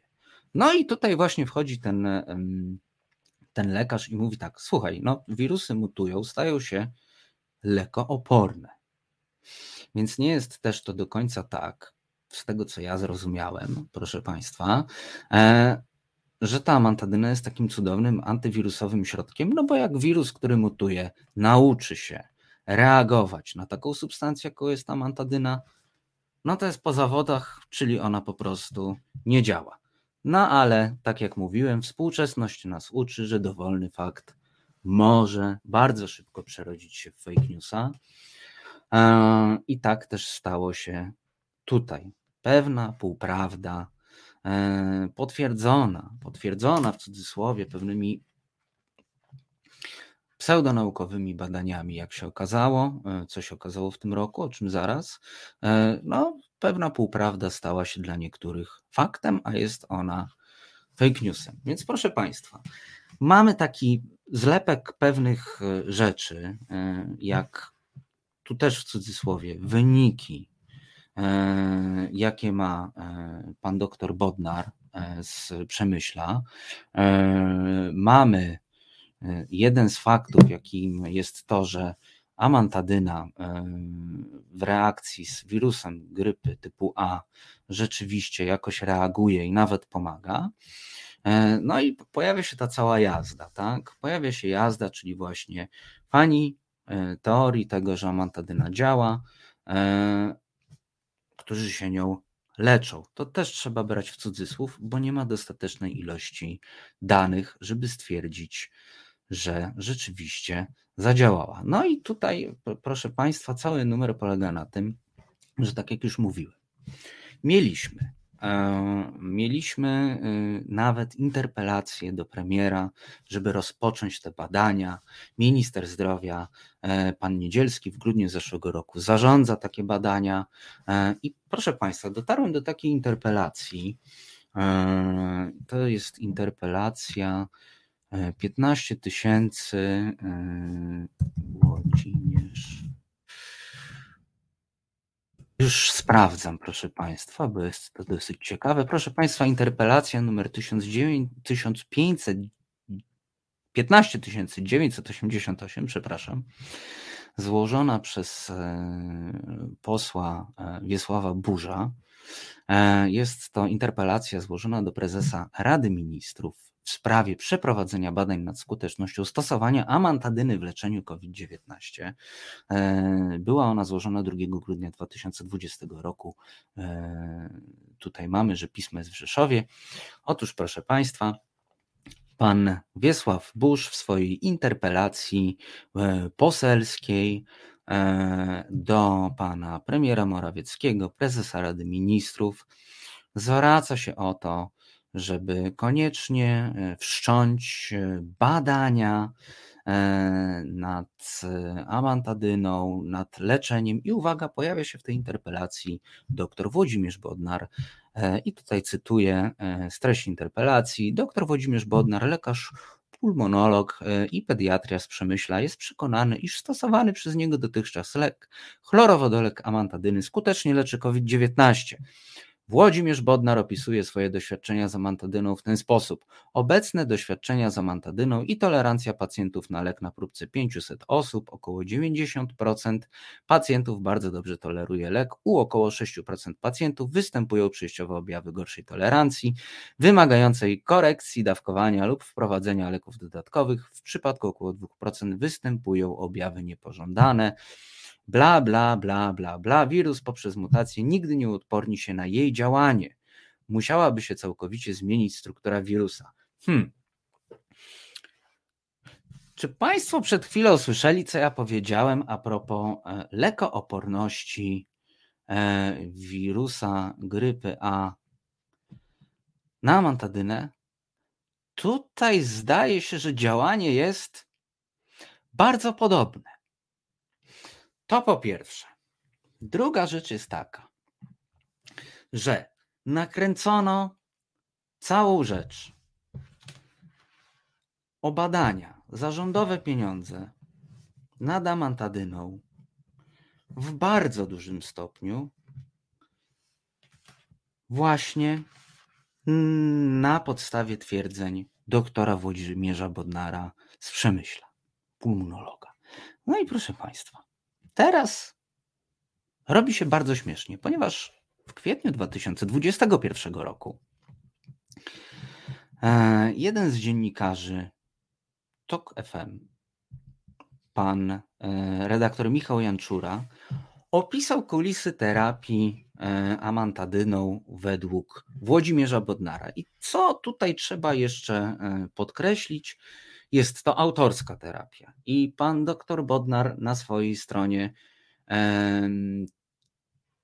nawet pisze tak, na, znaczy na swojej stronie, na stronie przychodni Optima, w której przyjmuje. Twierdzi tak. Proszę pamiętać, jest to napisane kapslokiem, proszę pamiętać, że jestem autorem tego schematu. To jest mój projekt, stworzyłem go, przeanalizowałem i sam opracowałem. Doktor twierdził już na początku pandemii, proszę Państwa, że w ciągu 48 godzin może wyleczyć COVID-19 amantadyną. A redaktor Michał Janczura z TOK FM w kwietniu bieżącego roku 2021 przyjrzał się, jak to wyglądało i zestawił kilka danych, które wyglądają następująco. Okazuje się, że z 1518 osób, którymi Bodnar wypisywał amantadynę między marcem 2020 a kwietniem 2021, tylko 806 z tych osób w ogóle miało jakikolwiek test na COVID-19 i nawet nie jestem pewien, czy były to y, jedyne testy dające pewność, czyli testy PCR. Teraz, żeby było śmieszniej, obieramy dalej to wszystko i okazuje się, że mieliśmy 1518 osób, z których 806 okazało się mieć jakikolwiek test na COVID-19, nie wiadomo też jakiej jakości, a na dodatek okazało się, że z tych 1518 osób tylko 608 miało wynik dodatni. Drugi ważny fakt. Janczura odnotowuje też, że leczeni amantadyną przez doktora e, byli też osobnicy i osobniczki, a było ich 17, którzy ponieśli w trakcie terapii z różnych powodów śmierć. I to jest ustalenie, którego na grupach e, wszelkich e, oczywiście nie widać. Ono się nie pojawia. Pojawia się za to przepis e, Włodzimierza Bodnara pulmonologa z przychodni Optima w Przemyślu na to, jak się leczyć amantadyną. I tu zaczyna się, proszę Państwa, katastrofa. E, katastrofa e, jest oczywiście związana z tym, że z jednej strony po Facebooku i innych forach krążą właśnie przepisy na to, jak się leczyć, a po drugie okazuje się, że bardzo łatwo było, bo teraz wprowadzono można powiedzieć, w taką wywołującą oburzenie, szczególnie w środowiskach prawniczych. E, Ministerstwo Zdrowia stwierdziło 8 grudnia, że od 10 grudnia e, ograniczą dostępność amantadyny poza wskazaniami medycznymi. Tam jest jeszcze jedna drobna kontrowersja, ale nie jest to dla nas w tym momencie istotne.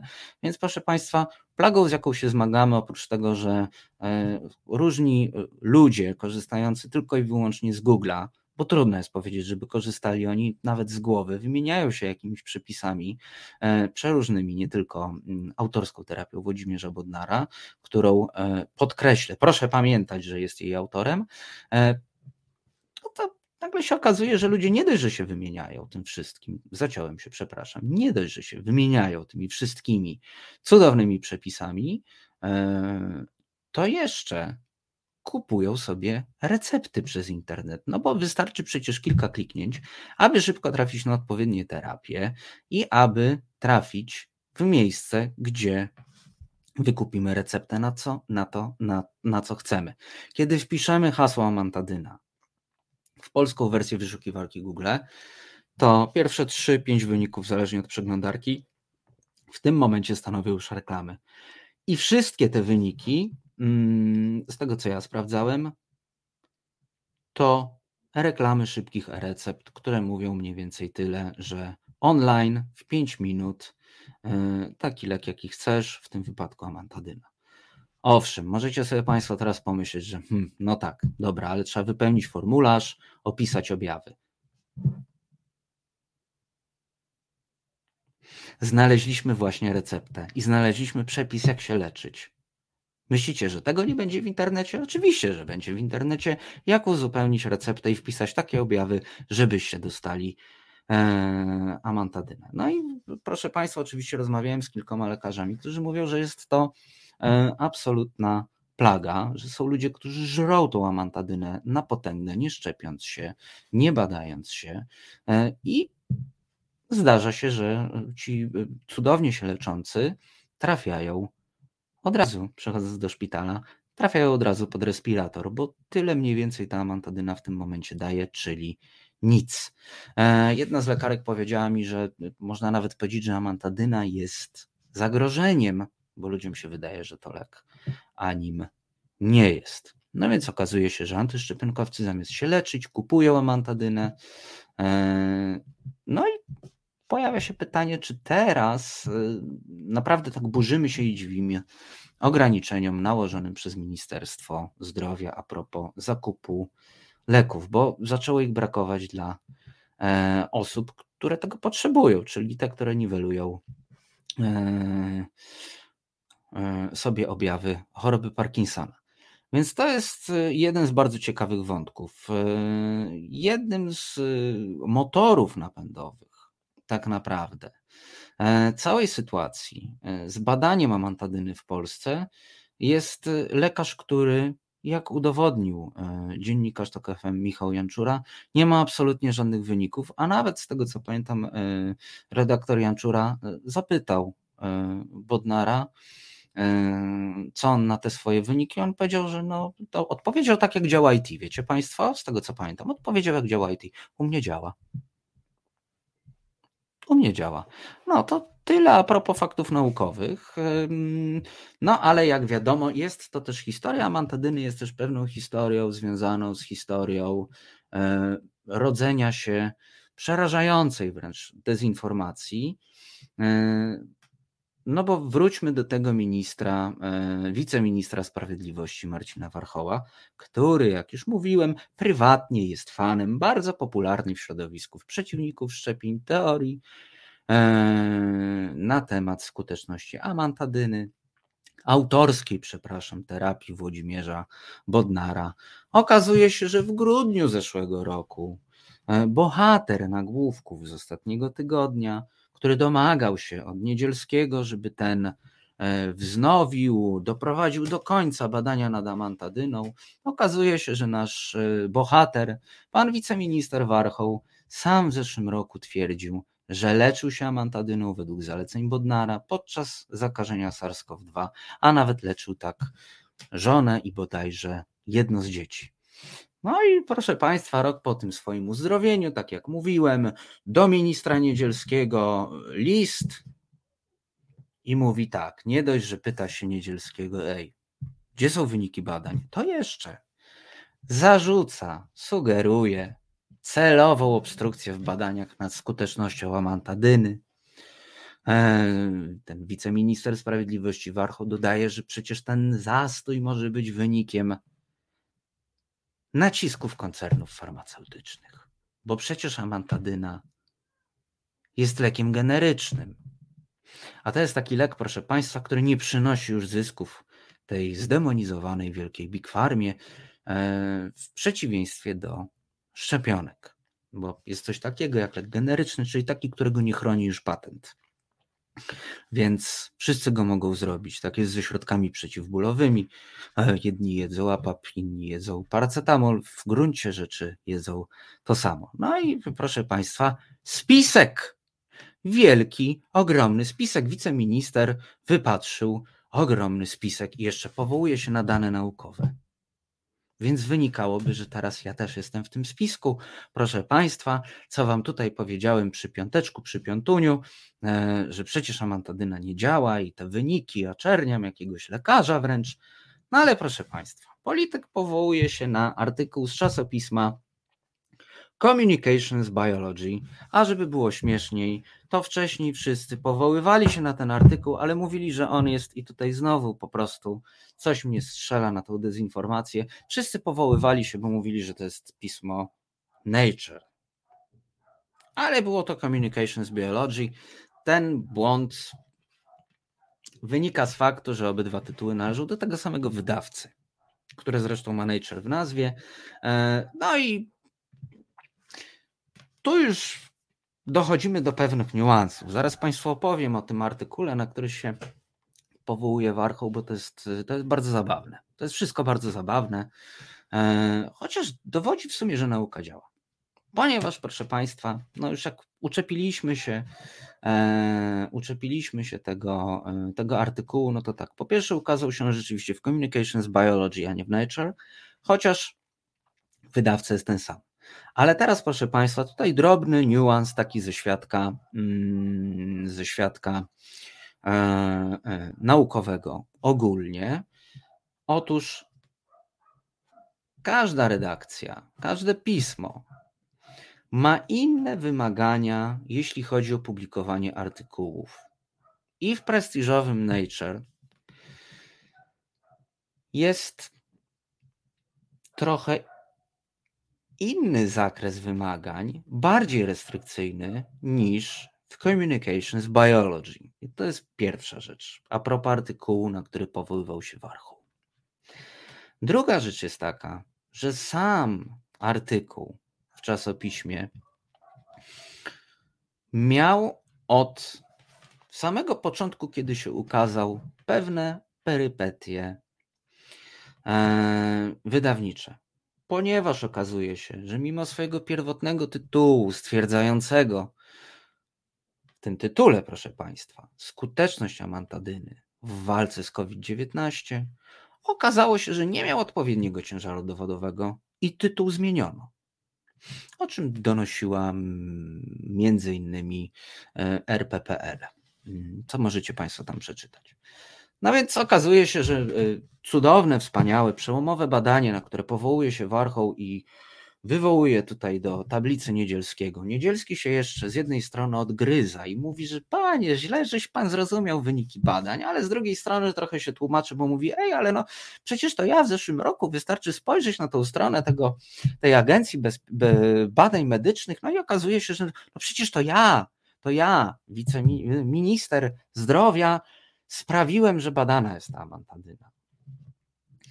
No, ale okazuje się, że jak przyjrzymy się temu w gruncie rzeczy niezbyt przełomowemu badaniu, e, no to okazuje się, że wprowadzono kilka korekt. Po pierwsze, zmieniono właśnie tytuł. E, I tutaj, proszę Państwa, zmieniono tytuł publikacji z Amantadyna ma potencjał w leczeniu COVID-19, ponieważ hamuje znane i nowe kanały jonowe kodowane przez SARS-CoV-2. Najważniejsza dla nas lajków jest informacja, że była informacja e, w tytule, że ma potencjał w leczeniu, a zmieniono, teraz wytężacie Państwo uszy, zamieniacie się w redaktora Urbana Państwo teraz. Uwaga! Amantadyna hamuje znane i nowe kanały jonodowe kodowane przez SARS-CoV-2 in vitro. I proszę Państwa, to in vitro jest dosyć istotne. Ale co jeszcze zmieniono? Usunięto ze streszczenia artykułu też taki fragment. Proponujemy zatem amantadynę jako nowy, tani, łatwo dostępny i skuteczny sposób leczenia COVID-19. Tego już nie ma w tym artykule. W przeciągu czterech dni to zmieniono, no bo naukowcy stwierdzili, że się wygłupili. Eee, I proszę Państwa, wirusolog profesor Krzysztof Pyrć zwraca uwagę w rozmowie z Medonetem, że autorzy publikacji sprzed kilku dni, bo to kilka dni temu było, e, pokazali raz jeszcze to, co już wiemy, że amantadyna wiąże i hamuje aktywność kanału jonowego. Nie martwcie się Państwo, jeśli część z Państwa nie rozumie, nie jest to istotne. E, znaczy jest bardzo istotne, ale dla nas nie jest, nie jest istotne, żebyśmy zrozumieli, na czym polega cała chucpa. Z tym artykułem, powoływaniem się na to i napędzaniem badań, które nie mają w gruncie rzeczy właściwie sensu.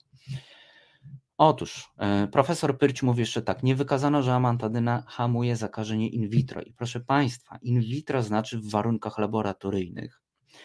I Pyrć dodaje, że nie wykazano też, aby amantadyna hamowała zakażenie in vivo, czyli na żywym organizmie. Proszę Państwa, nie ma w takim razie żadnego dowodu na to, tak naprawdę, że amantadyna działa, skoro nie jesteśmy w stanie naukowo nawet stwierdzić, że hamuje zakażenie w warunkach laboratoryjnych, a tym bardziej na żywym organizmie. Nie potwierdzono takich danych.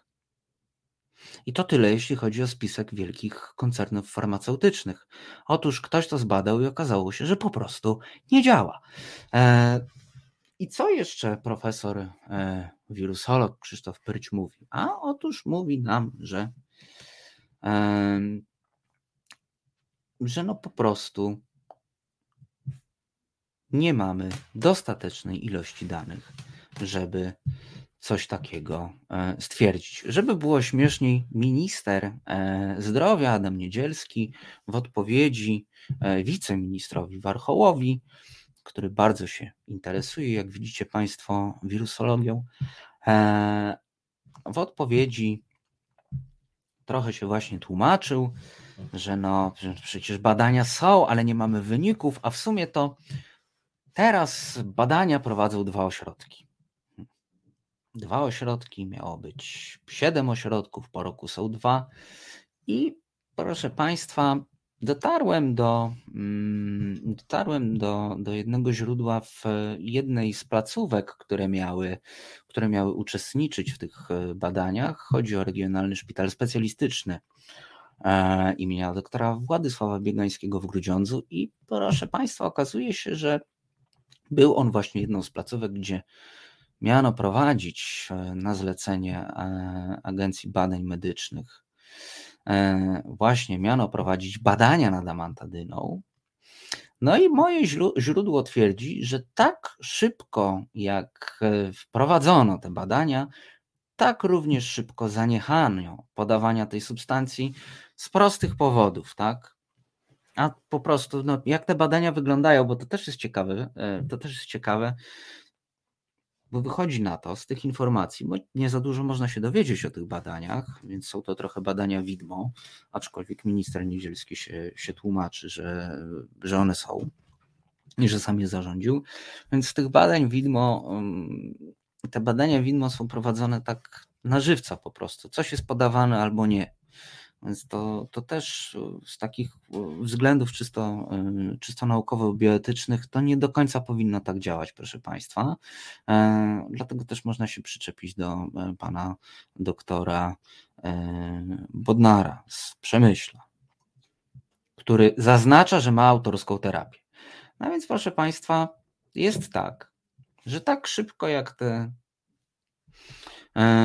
terapię wprowadzono w szpitalu w Grudziądzu, tak szybko się z niej wycofano, a nawet po drodze podobno jeszcze e, spróbowano ze dwóch substancji i żadna nie leczyła COVID-19, e, nie wpływała na lżejszy przebieg choroby. No, sprawdzono to w jednym z ośrodków, który dostał, proszę Państwa, zlecenie na takie badania. Nie człowiek, który twierdzi i zbija teraz kapitał na tym, że on leczy amantadyną i to działa i ma jeden swój autorski przepis. Przepraszam, ale proszę Państwa, bardzo bawi mnie po prostu to, że to jest napisane kapslokiem. Proszę pamiętać, no bo w, w, oczywiście znacie Państwo czatujący z nami netykietę, gdzie wszystko, co jest kapslokiem, nie mogę oderwać aż wzroku po prostu od tego sformułowania. Proszę Państwa pamiętać, napisane kapslokiem, jest po prostu wykrzyczeniem tego, że to jest. Proszę pamiętać, że to jest moja autorska teoria. No i proszę Państwa, no, szał na amantadynę i doktora Bodnara trwa w najlepsze. Ja się zapisałem do kilku grup około covidowych. Niekoniecznie noszących znamiona grup foliarzy i szurów, aczkolwiek przyznacie Państwo, że jest to ciekawy, wręcz filozoficznie, a nie mówiąc już o tym, że rzeczywiście żywy taki byt, jak antyszczepionkowiec, który wierzy w wirusa. To jest, to jest, to jest bardzo, bardzo mnie to fascynuje, bo to, to jest jakaś sprzeczność. Przynajmniej wobec tego, co gdzieś tam wypracowaliśmy sobie e, intelektualnie przez jak antyszczepionkowiec albo foliarz, foliara wyglądają. No i proszę Państwa, szał na amantadynę i doktora Butnara trwa w najlepsze. E, ta jego, mm, jego przepis, który możecie znaleźć na stronie przychodni Optima w Przemyślu. E, otóż ten jego przepis krąży po tych grupach, jest udostępniany. Jak ktoś na przykład wyraża taką wątpliwość na jednej z grup, w której jestem, obserwatorem, wyraża taką wątpliwość, słuchajcie, chyba mam covid co dalej robić? E, no to oczywiście część osób odpowiada, że no wiesz, no trzeba się izolować i tak dalej, ale część mówi lecz się, lecz się, tu jedyny sprawdzony sposób, bęk. Oczywiście hiperłącze do przychodni Optima w Przemyślu, e, niektórzy mają też swoje są tacy szamani, oczywiście na tych grupach, którzy mają swoje autorskie tutaj e, metody leczenia, oczywiście tą amantadyną, tutaj brałem tego, tutaj suplementowałem się tym, cynku, e, cynku z magnezem nie łącz, to też mi się bardzo podobał, to, to podkreśla ten brak jakiejkolwiek wiedzy. Jak odpowiedziałem tu znajomej lekarce, to popłakała się ze śmiechu, że cynkiem z magnezu łączyć nie można, no bo to wiecie Państwo, za dużo metali ferromagnetycznych byście jedli. No, więc y, szał trwa. E, szał trwa. A jak sprawdzi się w Google, proszę Państwa, opinię o klinice Optima z Przemyśla, gdzie przyjmuje dr Bodnar, no to pochwały, a wręcz rekomendacje, bo wiadomo, że Komisja Noblowska sprawdza rekomendacje w Google, więc rekomendacje do Nobla w Google e, dla e, doktora Bodnara mieszają się głównie ze skargami na to, że godzinami nie można dodzwonić się do rejestracji, bo linia bez przerwy jest zajęta, proszę Państwa. Więc to, co mogę Wam powiedzieć na koniec dzisiejszego naszego spotkania, to uważajcie na siebie, noście maseczki, stosujcie dystans i zdrowy rozsądek. Przede wszystkim zdrowy rozsądek. Uważajcie na siebie. Nie dajcie się temu e, świątecznemu szałowi. Nie mówię tutaj o tym, jak żartowaliśmy sobie z Karoliną w pierwszej części naszego spotkania, żeby, e, żeby myć te okna e, albo ich nie myć, tak? Jeśli macie taką możliwość, jedźcie na zakupy, kiedy nie będzie tłumu. Jeśli macie możliwość zamówienia zakupów, zamówcie je zróbcie zapas. I nie chodzi o to, że, bo to też przeczytałem dzisiaj, proszę Państwa, na forum internetowym e, a propos szczepień właśnie i COVID-u, że jest, będzie blackout. To nie o to chodzi, proszę Państwa, bo nie będzie. E, nie o to chodzi. Chodzi po prostu o to, żebyście się nie zakazili od kogoś, kto przed chwilą prawdopodobnie mógł skończyć bardzo, w cudzysłowie, skuteczną terapię amantadyną i być może dalej roznosi COVID-19, no bo chciał leku, a nie szczepionki. No i właśnie, proszę Państwa, na koniec, szczepcie się, szczepmy się, kto na drugą, kto na pierwszą, kto na trzecią. Idźcie jak tylko możecie. I cóż, widzimy się i słyszymy za tydzień. Bardzo Wam dziękuję e, za obecność dzisiaj. E, I widzimy się i słyszymy za tydzień. Bardzo dziękuję za wszystkie komentarze. Zajrzę do nich, obiecuję, przejrzę je. E, a kto ma oczywiście do mnie jakąś palącą sprawę, to na stronie e, www.resetobywatelski.pl, gdzie zachęcam, żeby zajrzeć, żeby kliknąć, szczególnie przycisk obywatelu z nami, tam są różne opcje. E, można do mnie, można do mnie napisać. E, w stopce redakcyjnej w, e, jest dział redakcja, tam jest do mnie mail k.wawrzyniak małparesetobywatelski.pl Jeśli chcecie ze mną dyskutować e, po programie w ciągu tygodnia, zapraszam. Oczywiście, rozmawiajmy. Jeśli macie jakieś sugestie programów, coś Was zainspirowało, zdenerwowało, piszcie do mnie k.wawrzyniak.małparesetobywatelski.pl tym, którzy nie zdążyli e, zapisać, przypominam, że możecie przewinąć i odsłuch, i, i podgląd. E, to sobie spiszecie na spokojnie. E, jeszcze raz kłaniam się Wam bardzo nisko, bezpiecznego weekendu z dystansem, z maseczkami i ze szczepionkami. I do usłyszenia za tydzień. Producentką programu była Aneta Miłkowska. Dobranoc.